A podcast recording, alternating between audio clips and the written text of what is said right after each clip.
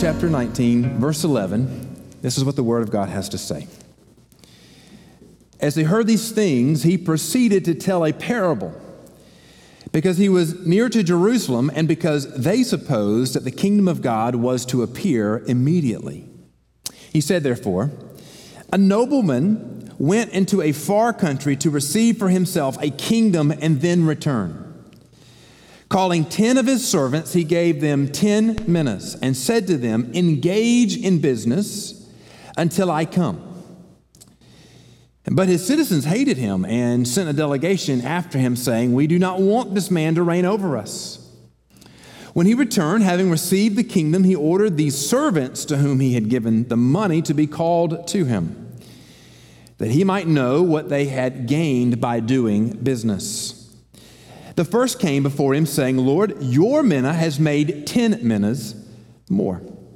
And he said to him, Well done, good servant, because you have been faithful in a little, uh, in very little, you shall have authority over ten cities. And the second one, the second came saying, Lord, your mina made five minas. And he said to him, You are to be, um, you are to be over five cities.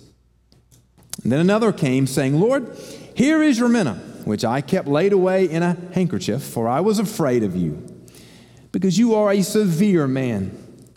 You take what you did not deposit and reap what you did not sow. And he said to him, I will condemn you with your own words, you wicked servant. You knew that I was a severe man, taking what I did not deposit, reaping what I did not sow. Why then did you not put my money in the bank? And at my coming I might have collected it with interest. And he said to those who stood by, Take the mina from him and give it to the one who has ten minas. And they said to him, Lord, he has ten minas. And I tell you that to everyone who has, more will be given. But from the one who has, who has not, even what he has will be taken away. But as for these enemies of mine, who did not want me to reign over them, bring them here and slaughter them before me. So, this parable, in, in its context, immediately follows Luke's reporting of the salvation of Zacchaeus. If you grew up in church, you may remember the, the song that you sang, uh, Zacchaeus, about going up in a sycamore tree. So, that's, the, that's the, what Luke has just reported. And Jesus has made clear that he came to seek and to save the lost. Now, Luke also tells us that, um, that there was an underpinning of expectation here that there were some that were believing that Jesus was going to bring about the kingdom of God of which he had promised immediately. In fact, he's moving toward Jerusalem. And so many of them thought this is the moment. As he moves toward Jerusalem, he's about to bring about the kingdom of, of heaven. But that's not what Jesus was teaching. In fact, he was teaching that um, the kingdom of heaven would, would not come immediately uh, but would be but would be delayed. And so he's laying out a parable that teaches what faithful servants are to do in the interim period. Now, to understand this parable, I think it's helpful to understand what a mina is, the, the historical context that's, that's sort of the underpinning here, and who is represented in the parable. So I want to work through those real quick before we dive into the text. First of all, a mina is equal to about three months' wages. To help, help us understand what that might mean for us, I, I just looked up, I Googled the, the U.S. Census data for Ware County. And the medium income, household income for Ware County is 38, $36,868. So you take that and you divide that by 12 and then multiply that by, by 3 and you get somewhere around a little over $9,000. So think about a mana being, mina about being about 9,000. $9,217 would be the medium for Ware County here. And as Jesus is setting up this parable, he, he says, when he begins the parable, he, he gives this unique sort of uh, setup for it. He says, A nobleman went to receive his kingdom. And you get this reference to uh, the citizens who didn't like it. And then later, you get at the very end of the, of the parable, you get uh, the response of the nobleman to take him to slaughter the, uh, those who opposed him. Now, you and I, that probably doesn't ring any bells with us, but to those who were listening to it originally, they would have put that uh, almost immediately in a political context they very much understood. Um, You see that uh, you, may remember the, the, the, word Herod or Herod the Great, uh, who's referenced in Scripture. When he died, uh, his sons took over uh, the, the, the kingdom, and one of his sons, who had been particularly difficult and harsh on Israel and on the Jews, wanted to be named king over Israel, like his father. Now remember, Rome was an occupying force, and so he went to Rome and asked to be made king. But when he went to Rome to be asked to be king, a delegation of Jewish leaders went too, and they begged Rome not to make him king, in part because of the harsh mistreatment that he had been imposing upon them. He wasn't made king, he was made something more like a governor, and that's what would rule this area all the way through. That's why when you get to, uh, to, the, uh, to the end of Jesus' life, his crucifixion and his resurrection, we have a governor named Pilate. That's why, because of all this, this history. So, those who are hearing this would have put this in a political context almost immediately, but Jesus in the parable turns all of that upside down. Now, this is not the same parable as the parable of talents. Here, I think what Jesus is doing is distinguishing between three types of people. The ten servants represent those who profess to serve Christ but not all who profess to serve Christ are true followers and servants. And so in this parable, I think there are three types of people represented. Here they are. First, you have the faithful followers. Those would be represented by the first two servants who took the mina and then had a return. Second would be false followers. And that would be that third servant who comes and did absolutely nothing with the with the, with the money of the nobleman. And then you have a third group that's in the, very much in the, in the parable, though we're not going to give as much attention to it today, and that is the enemies of Christ. Those would be the, in, in the context of the parable, those who sent the delegation asking that they didn't want the, uh, the nobleman to, to, to reign, and those are the ones who are slaughtered in the end of the parable. I'm going to take the, the, these first two groups and give the majority of my attention to them today. Because where I think that the force of this passage for us this morning is, is determining where we are.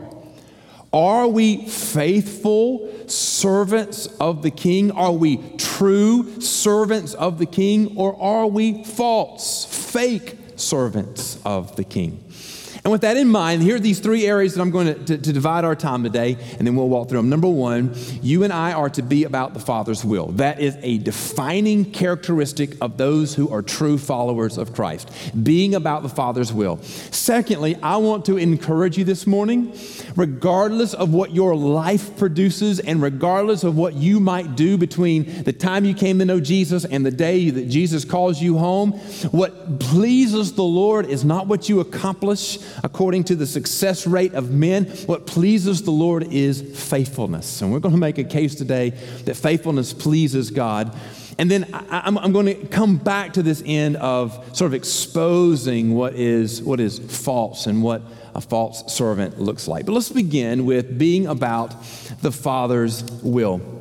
I see that most clearly in verses 12 and 13. In fact, in 12 and 13, we get the command uh, that, that I, am basing this on. So in verse 12, it says, uh, He said, Therefore, a nobleman went to a far country to receive for himself a kingdom and then return. And here's the command, verse 13 Calling 10 of his servants, he gave them 10 minas and said to them, Engage in business until I come. That's the, that's the, the, the commissioning of his servants. Dear friends, true servants of the King, true followers of Jesus must constantly be about the Father's will.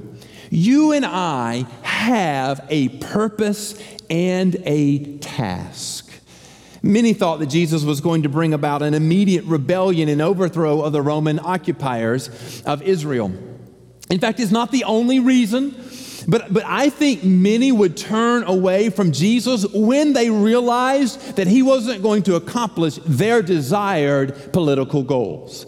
I think when you look at the crucifixion scene of Jesus, when you look at how quickly the crowd turned against Jesus, it always baffles me how he, he comes into Jerusalem, a celebrated uh, uh, person, Hosanna, blessed is he who comes in the name of the Lord. And in one week, we go from that to that. Those same people crying, crucify him, crucify him. And it's not the only reason, but I think one of the reasons that, that changes the hearts of so many people is when they realize Jesus isn't going to do what they wanted him to do politically, they turn their hearts and lives away from him. Many thought that's what Jesus was going to do. He's going toward Jerusalem to bring about a political change. In this parable, Jesus is teaching that the kingdom of God was not going to appear immediately. We know that Jesus was, in that moment, not preparing to establish an earthly kingdom, but was working toward establishing the perfect, eternal, spiritual kingdom of God. He was not preparing to defeat the Romans, but preparing to defeat sin. Amen to that. He was not working to free Israel from their occupiers, but he was preparing to set free sinners from the enslavement of their sin. Amen to that. Teaching that the kingdom would not come immediately, he teaches what faithful servants are to do in this interim period. Now, here's the point this time is not a time of idleness or wasting of time. In other words, when we come to know Jesus, that's not a moment where we go, Praise God, I've got my fire insurance. Now I'm just going to mark time until Jesus comes back. No. We have a purpose and a task, and it's articulated in verse 13. So Jesus says in the parable, the nobleman's leaving, and he leaves with his servants his wealth. And he says, Listen, this is what I want you to do. You engage in business. You take my wealth and you do my bidding, my work while I'm gone, so that my will carries on in my absence.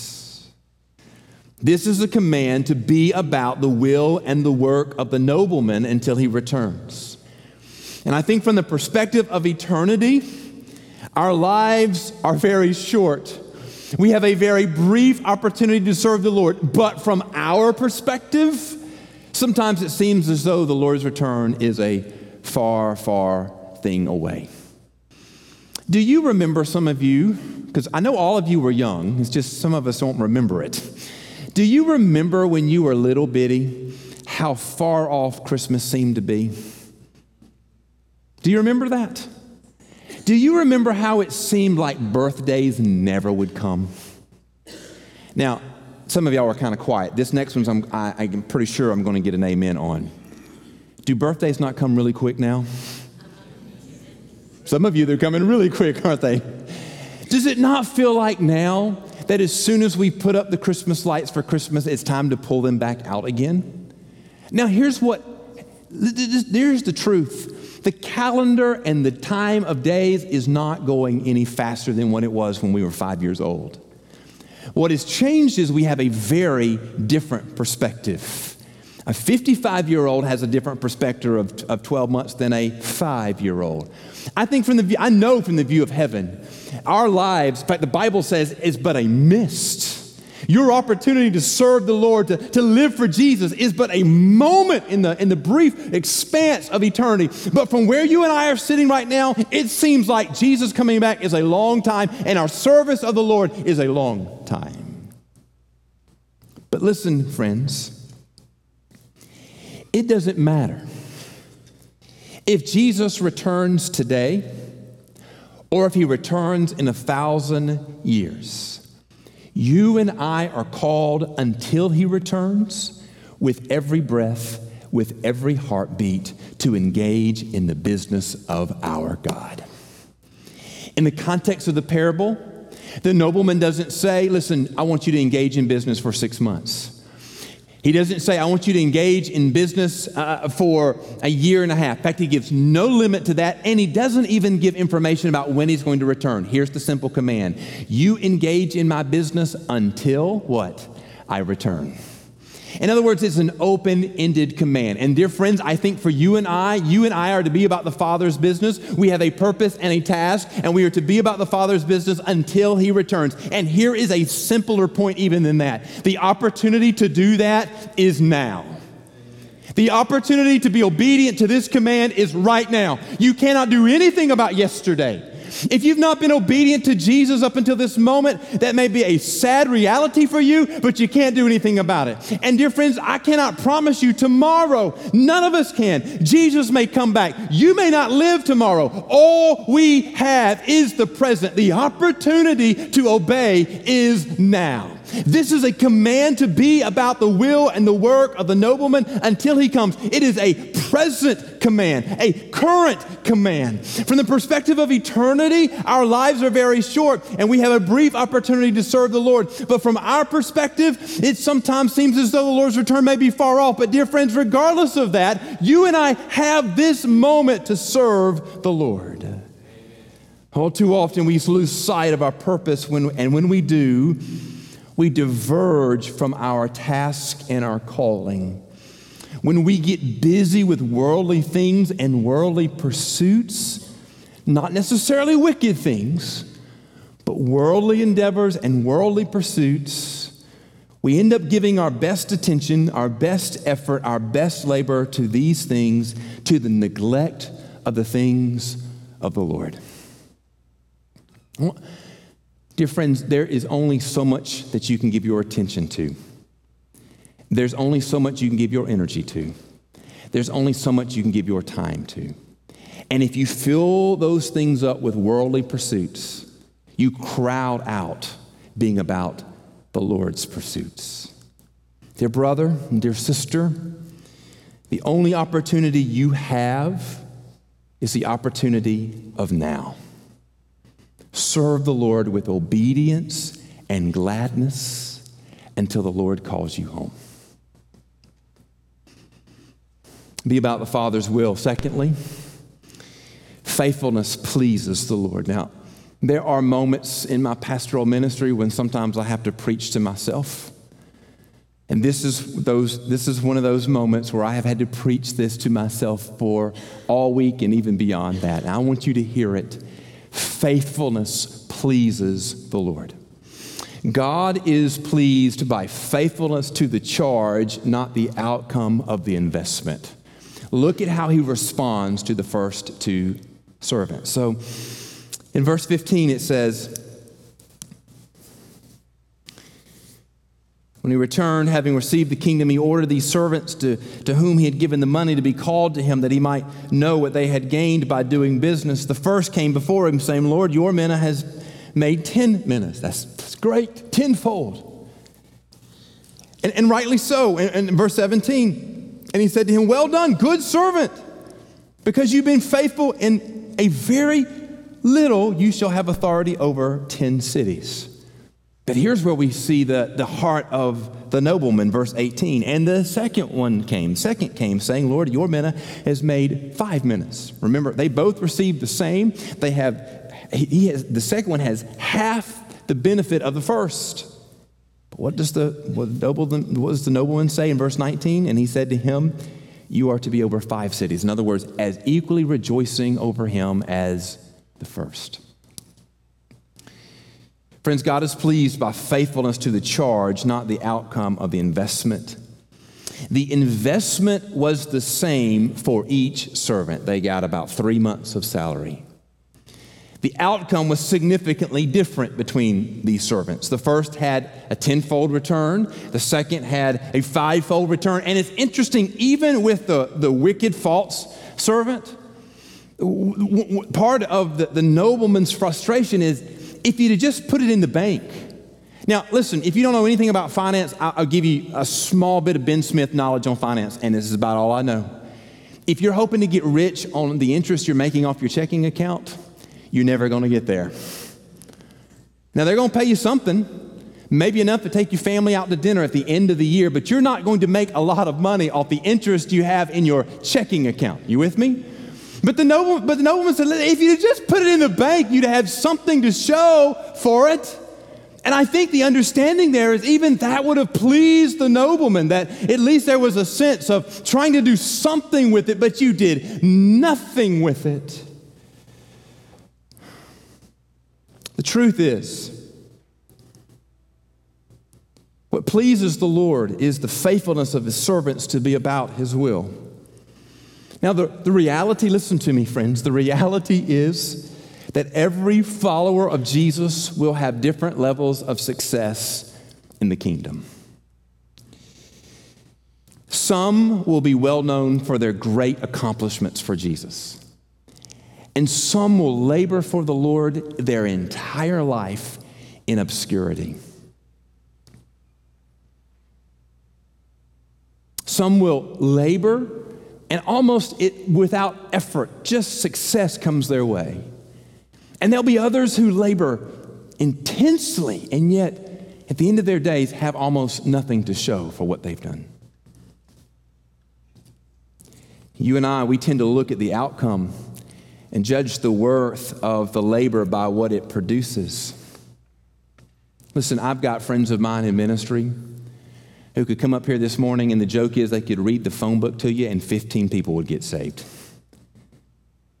Don't you know I'm a little envious of them sometimes? Oh, Lord, why don't you bless my ministry like you bless theirs? There are others, and you know them, that will, that will just seem like wherever they go, success follows. And yet, dear friends, there are a whole lot more whom we'll never know their name that have equally labored, have equally been faithful, and success has not been near as great as others. But here is the good word God looks at the faithful heart of his servant and judges them as a good servant. Notice the overwhelmingly disproportionate response of blessing the slave, the, the servants uh, uh, uh, that, had, that had produced um, an, uh, an income. So, three months of salary. So, what do we say? That's about $9,000. So, a little over $9,000 the, the, the, and the nobleman gives to his uh, servant. And so, uh, 9,000 and, and he, he, has tenfold of that. That's good money, but that's not like change the world money. Are you with me? And what does the nobleman says? Listen, because you've done that, I'm going to make you essentially a king, a co-regent over 10 cities. That's way more disproportionate from what he actually did. I mean, you might think, man, that's great. I'm going to just go add a little bit more to you and you invest in that. But no, he makes him almost like a, a vice regent. Same thing with the one who had five. He gets five cities. And, and the point there is that, that, that, that, that the, the pleasure of the nobleman was not necessarily in how much they produced, it was in their faithfulness to be about what they were called to do. Friends, you and I have very little control over the outcome or success of our labor. But you and I do have an opportunity to please the Lord with faithfulness. I cannot guarantee you that if you serve the Lord, that at the end of your days, you'll have anything to show for it. And by the way, if that's true for you, you'd be in good company. You read some of the prophets of the Old Testament, and the outcome of their ministry was not very grand but their faithfulness was. And it's why they're in our scriptures today. You see, friends, it's an issue of the heart. As so many things are in our walk with Jesus, this is an issue of the heart. Faithfulness testifies to who you love and who you trust. Obedience testifies to who you believe and who you fear. Understanding this as a heart issue is important.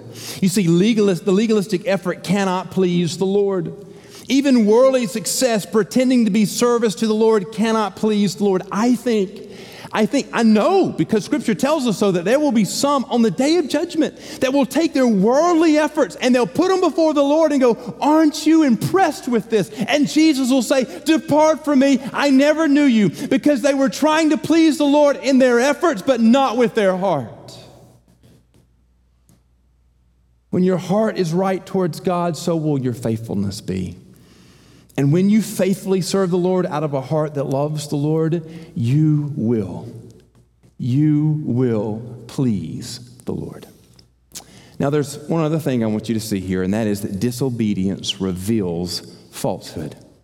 Now, I said at the beginning, it's important for us to understand where we sit on this, on this scale. Are we faithful servants or are we false servants? And there's two things under disobedience revealing falsehoods that I want you to see. And the first is there is such a thing as false service.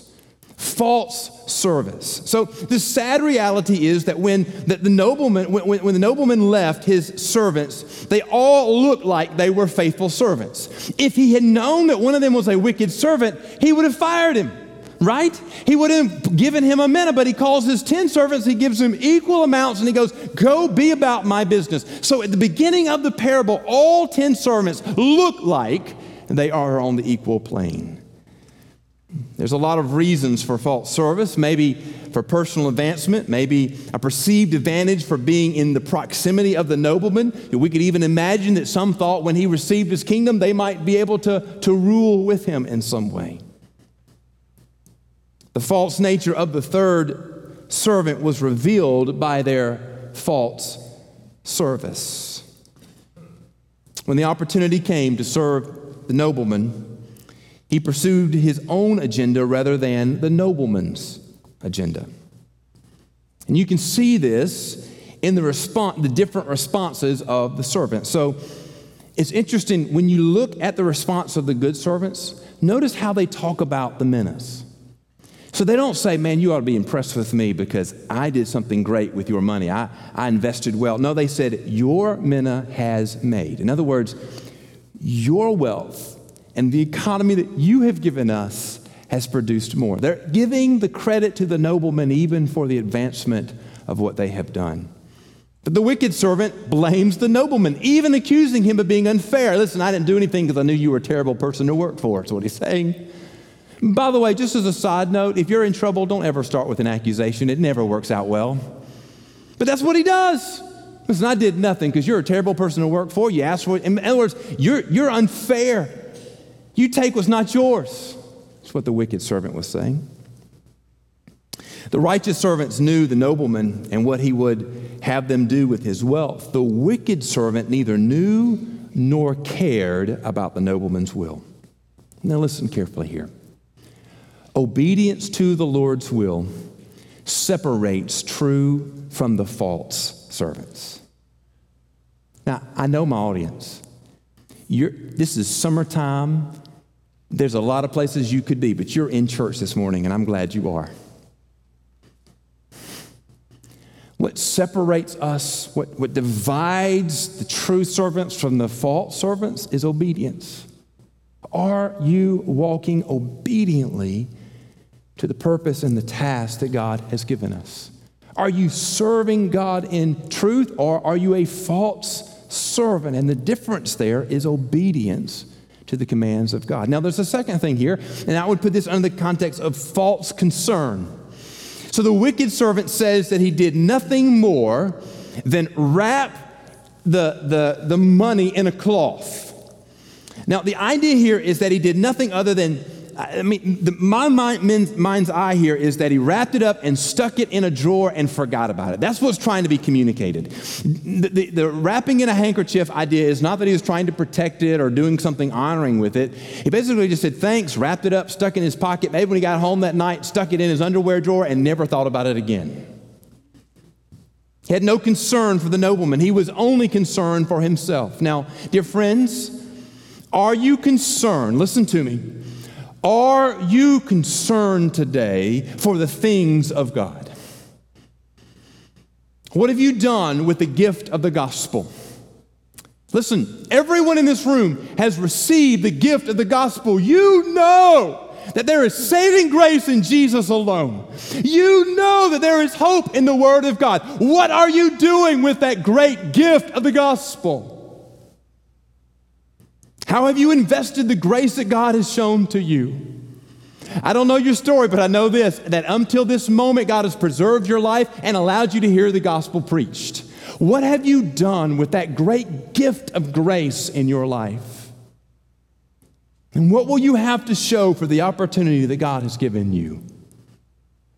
Some of you this may sound so, this may sound too harsh, but some of you, like the wicked servant, have taken those good gifts of God, those investments into your life, wrapped them up in a handkerchief, stuck them in your pocket, and you have not thought about them again. The righteous servants desired to do well with the master's wealth. The wicked servant gave no thought or concern to what would bless the master.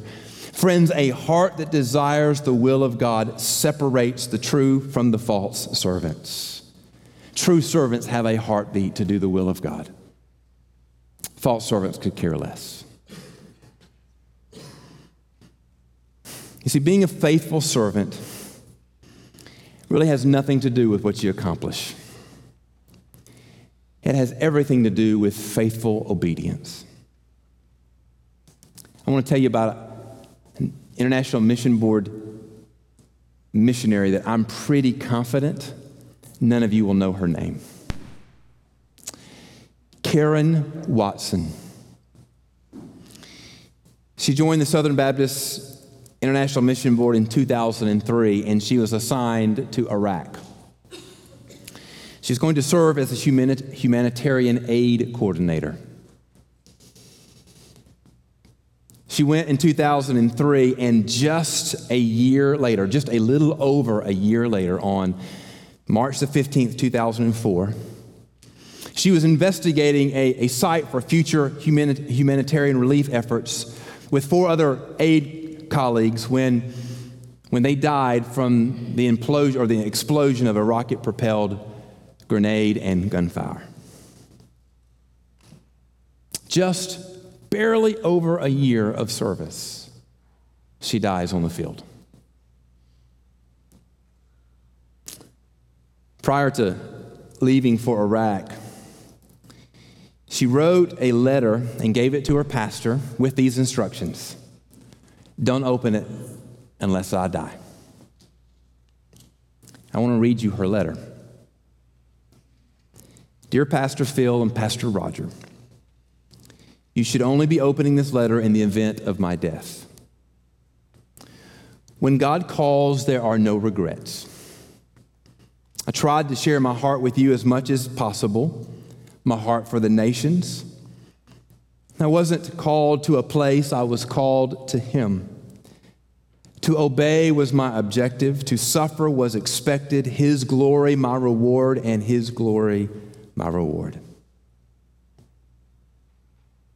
One of the most important things to remember right now is to preserve the work. I'm writing this as if I'm still working with my people group. I thank you all so much for your prayers and support. Surely your reward in heaven will be great. Thank you for investing in my life and spiritual well being. Keep sending missionaries out, keep raising up fine young pastors. In regards to any service, funeral service, that is. Keep it small and simple. Yes, simple. Just, just preach the gospel. Be bold and preach the life saving, life changing, forever eternal gospel. Give glory and honor to our Father.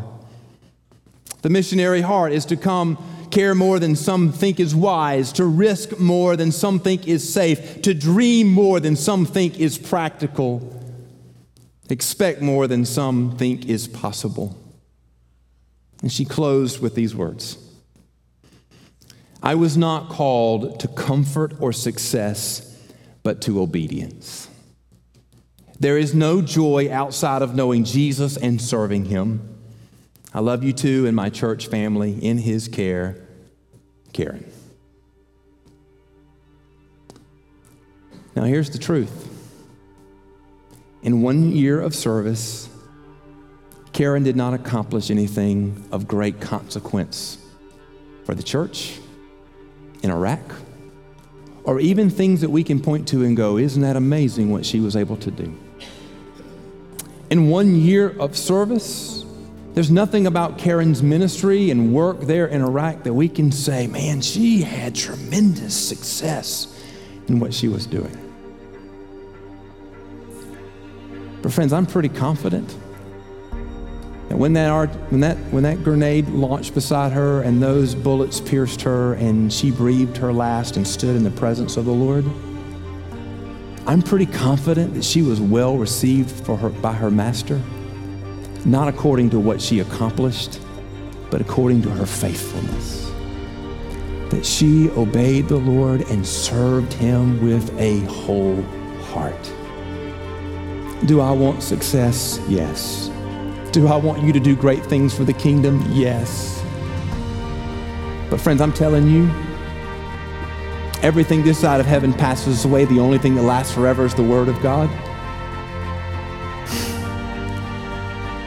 Heartbeat must be not to do things that men are impressed with. Our heartbeat must to do must be about doing the things that God is impressed with. What impressed the nobleman What Jesus was trying to teach in, to us that impresses God is not what we do, it is who we love. It is our faithfulness to the, to the call, not the outcome of our effort. Let God worry about the outcome of your effort. You worry about taking up the opportunity today to be faithful to the King of Kings and the Lord of Lords, the one who has invested in you the gospel of Jesus Christ.